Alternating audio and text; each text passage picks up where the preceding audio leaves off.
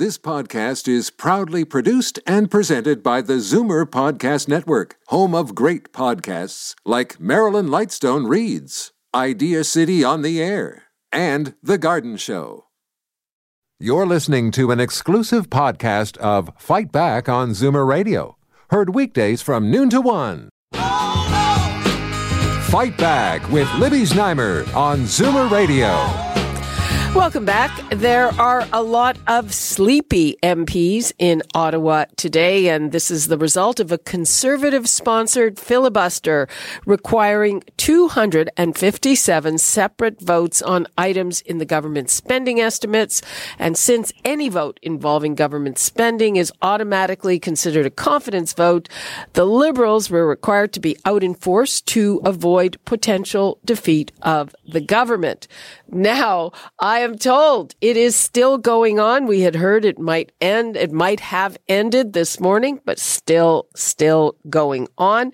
And the tactic was prompted by the decision of the Liberal majority on the Justice Committee to shut down the Jody Wilson Raybould line of inquiry. But the SNC Lavalin scandal definitely has legs, this time with revelations from the company itself. The government has been saying all along their efforts to convince or pressure Ms. Wilson Raybould were part of an effort to save the company's 9,000 jobs. Well, Neil Bruce, the CEO, told the business press that he never ever said those jobs were at risk or that the company might move from Quebec. Now he's saying that because of this big hit to their stock price, it's down 25%, and that's making them vulnerable to a hostile foreign takeover. So on it goes. Uh, looks like Neil Bruce is still trying to get that deferred prosecution, and the Liberal government can't seem to shake it. Let me give you uh, the numbers to get in on this 416 360 0740, toll free 1 866 740 4740. And now let us go to Kim Wright, principal of Kim Wright Strategies. Hi, Kim. Hi, Libby. So, what do you think of this tactic from the conservatives? Oh, look, there's been a lot of sleepless nights for liberal candidates and liberal MPs, so why not vote? Uh, I think it's a smart, a smart move on the Conservative Party. Look, there are procedural wranglings that one can use and one should use to try to uh, put uh, the spotlights on things. These are part of the tactics that are available to opposition MPs. And frankly, uh, if nothing else, uh, it's requiring people to have more and more conversations. And I have to tell you, I suspect some of the reading around the House of Commons wasn't necessarily the legislation, but that Maclean's article uh, interview with Jane Philpott, Dr. Philpott, on what she believes happened and uh, and her side of the story. So there is certainly no end to this saga. Well, yeah. And, uh, you know, I'd like to get into the CEO of uh, SNC Lavalin getting, getting in on this. So, first of all, he said he never, I mean, I think he was pretty specific because he said he never brought up the issue of jobs or jobs being at risk with the prime minister. But uh, I didn't hear him saying that none of his lobbyists did. Look, uh, people will say lots of things. Uh, lobbyists will have a full breadth of uh, issues that they want to bring up. There's no uh, problem with that. It's it's it's really about the conversation and the tone in which they want to do this. This was smart for SNC to finally start to tell their story and their version of this. Uh, no company wants to be associated with this type of scandal and gate, if you will.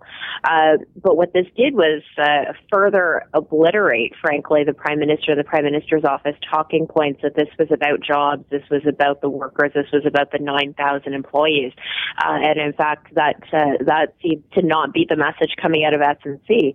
Uh, so the Prime Minister's office has continued to try to get themselves ahead of things and continue to not, uh, frankly, just they keep getting called out on it. Well, yeah, and uh, it's interesting, and but you know, to me now, uh, the company and I, I maybe whining is a bad word. We're saying, well, we would never have moved our headquarters on our own, and they have covenants that prevent them from doing right. that. And and but now they're saying we're we're susceptible to a hostile takeover because we're cheap now. You know, that's part of the challenge with the business community, and it was part of the challenge that they had seven years ago when these issues started to, to come to light. What's happened over the intervening several years has been uh, that they have tried different conversations, there have been different legislations, there has been the concept of the deferred prosecution agreement, but ultimately, uh, the government and the, and the Attorney General had to say yay or nay to this, and as we know, uh, the former Attorney General had no interest and uh, pursuing that and continues not to. Uh, that continues to be the position of the government uh, is to not pursue this. So, you know, SNC needs to continue to salvage their reputation both in Canada and abroad, uh, as, as any good corporation does. And I think it's about time they started getting ahead of them, uh, getting out in front of this story. Okay, that's uh, that's interesting. And and what about uh, the Liberal government? Yesterday, we had another a female Liberal MP. Uh, she quit the caucus. Not uh, she was not in cabinet, and uh, there's been a lot made of. Uh, she talked about her interactions with the prime minister. She used to be his parliamentary secretary. I mean, how damaging is that? Because to me, you know, I'm looking at that and she's basically complaining that her boss yelled at her. That happens to a lot of people, frankly. I mean, am I being insensitive or something? You know, I think she thought it to be a bit of a hostile working environment. I think she felt that it was, at least from the media reports in the Globe and Mail, in the interview that she did a couple of a week or so ago, uh, and her comments, uh, she felt that this was not someone that she could work with and wanted to work with. And I think where there's a disconnect for most Canadians has been that this was a prime minister who came in about doing politics differently and being very positive and encouraging and bringing more people into the into the conversation and part of the decision making matrix and when it doesn't go his way, it seems to he seems to push back, and that doesn't sit well with the people that he brought in uh, and who felt that those sunny ways were going to be how he would run his office. And I think that that sort of I don't want to quite call it a Jekyll and Hyde, but certainly that's I think how it's being positioned. Uh, that he has these two sets of personalities.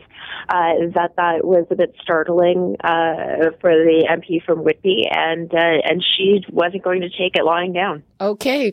Kim Wright, thank you so much for being with us. Always a pleasure, Libby. Okay. Bye bye. Bye bye. You're listening to an exclusive podcast of Fight Back on Zoomer Radio, heard weekdays from noon to one. You're listening to an exclusive podcast of Fight Back on Zoomer Radio, heard weekdays from noon to one. You're listening to an exclusive podcast of Fight Back on Zoomer Radio Heard weekdays from noon to one. This podcast is proudly produced and presented by the Zoomer Podcast Network, home of great podcasts like Marilyn Lightstone Reads, Idea City on the Air, and The Garden Show.